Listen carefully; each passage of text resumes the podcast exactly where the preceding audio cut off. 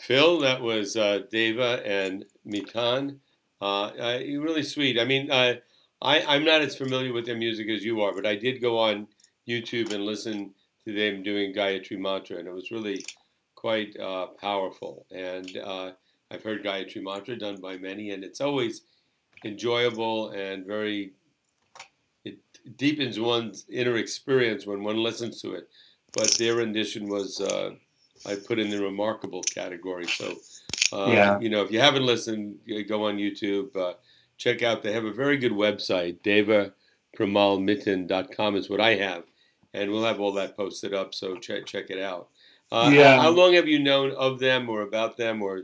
Um, well, certainly before I I interviewed them by phone for American Veda, and um, that was published in 2010. But I, I'd known of I'd known of their work longer than that, and um, had you know been putting the guy their Gayatri mantra from that uh, her most famous or their most famous album, which is called Essence.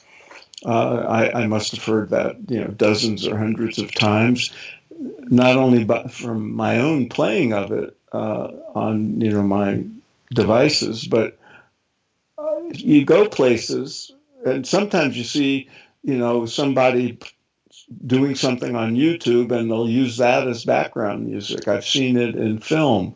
Right. Uh, and, and I've heard it, you know, played in yoga studios and you know all kinds of places where people do it, um, and it's it's just uh, one of the more um, ecstatic.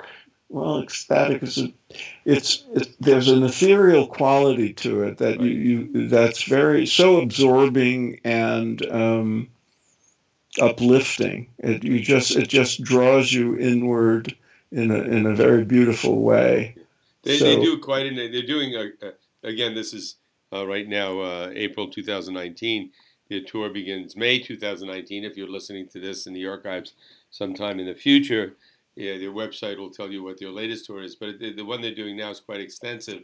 Uh, I, I go see see them. I, I'm sure wherever you're coming from, you're going to feel better if you do it. it it's very soothing. It's very powerful. Yeah. Uh, it was also I've been to one concert, um, and you know, there's a that sense of everybody being together in a communal way that that is common in many concerts. It's on another level with the chanting of mantra because it's not like you're singing along to you know your favorite rock song or pop song or something Not like Mitch Miller.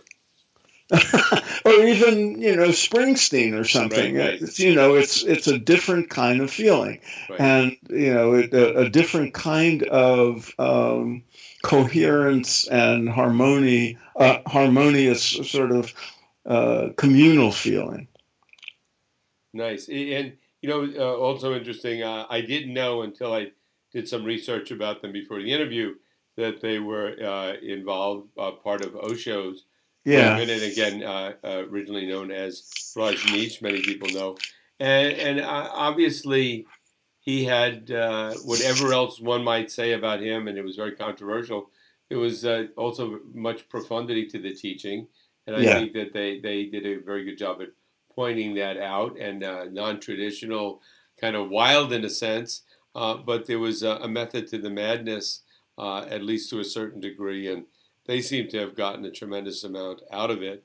And, oh yeah, uh, they're yeah, still you know they would I'm sure still consider themselves devotees or disciples even long after Osho's been uh, you know gone. Uh, when they perform, Phil, is it just the two of them on stage? Because I've seen even on their website, I'm looking. There seems to be four or five people on stage. Yeah, I'm sure. I can't remember uh, how many or what the instrumentation is, and maybe it changes. But it's mostly them. and It's mostly you know Deva's uh, singing and you know, arranging and com- playing music. But there's uh, there there were other musicians, and they often tour with somebody um, whose name escapes me, but he's a Nepalese Right. flautist, you know, uh, with you know the sort of traditional flute of of that part of the world, uh, which is really lovely. Mm-hmm. Phil, you're in uh, Southern California. At least that's where you're based. Uh, has kirtans, uh, the music of kirtan, uh, and concerts, uh, kirtan concerts, has it become more or less popular over the last 20 years? Oh, it's, it's extraordinary. It's an extraordinary phenomenon, you know, because if you look at it historically, it, it's fascinating. Back in the 60s and 70s, it was only the Hare Krishna people doing, uh, chanting mantras, sacred mantras in public. The, you know, a lot of the other uh, uh, yogic masters and gurus, uh, you know, they might do it uh, with their devotees uh, in private sessions. But the, the, the, Krishnas were out in the streets, you know, making, you know, in ways that, uh, you know, people had different responses to.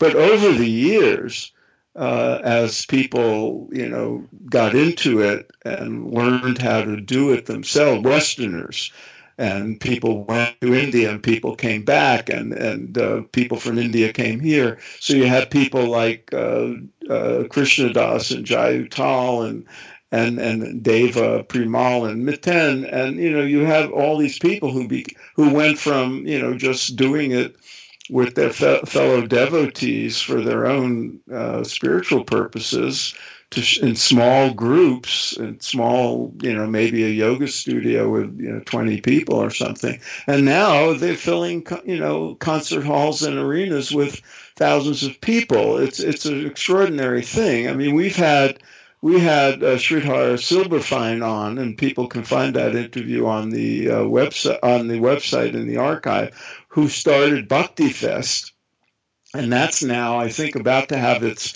11th annual concert, uh, not concert, but festival, two or three days festival out in the desert. And there's there's kirtan festivals and concerts going on all over the country now. It's quite a remarkable thing. Yeah, well, um, uh, perhaps an evolution uh, during these uh, troubled times. And they, they, they mentioned that. That was interesting, their comparison of uh, Osho to Trump. Uh, uh, but uh, we will. We will no, they didn't compare Osho to Trump. They compared Sheela. The, the oh, that's right. The villain of the story. Yeah, you're right. And for those that haven't seen the documentary, I think it's called Wild Wild West. It, it, Wild Wild Country. Wild Wild Country. It's uh, about Osho and the Rajneesh movement, and, and you know, I think it uh, it's uh, it gives you all sides of it. And, yeah, but uh, I would I would correct you, Dennis. It's really not about Osho and his movement. It's about the one period of time in that episode in Oregon when they were going. Yeah, but I mean, give you that that's the period most people would uh, consider uh, in, in, the United States and all that. Uh, and yeah, they brought yeah. some light to the misunderstanding there, but not completely. It's still somewhat of a mystery, and there's way more to it. But I think what they did. Uh, I have a friend that's involved with uh, that movement still, and uh, they uh, got more requests for information. And I think uh, the Osho people uh, felt that they benefited, e- even though they would dispute much of what was in the documentary. Uh, uh, they rather than fighting it, I think they embraced it and saw it as an opportunity to spread their message more clearly. And That's their website got got bombed. yeah, I, I think they handled it very well. Rather than saying, "Oh, this is horrible," they said, "Hey, uh, they put out uh, uh, a, a, lot of information.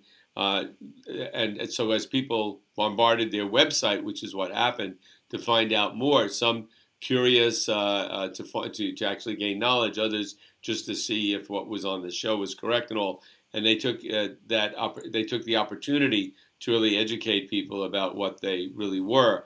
And so the feedback I got from a, a, friend of mine who's involved with them is that they, they felt they uh, benefited very much from it, and there was a real uh, growth uh, spurt for uh, those people uh, that got involved in uh, buying his books and learning about his teaching. So that's interesting. Um, proving the adage that all publicity is good publicity. Yes, we need some publicity. I prefer it to be good, but anyway. So uh, lots of good stuff coming up, folks. Stay tuned and we're we'll try to stay on the air. Very good. Not in yes. the air, but on the air. All right. And and hopefully monetize one of yes, these days. that, that is the, that is the plan. Uh, your Okay. requests, your suggestions are greatly appreciated. Phil, right. until next time. Bye, Dennis.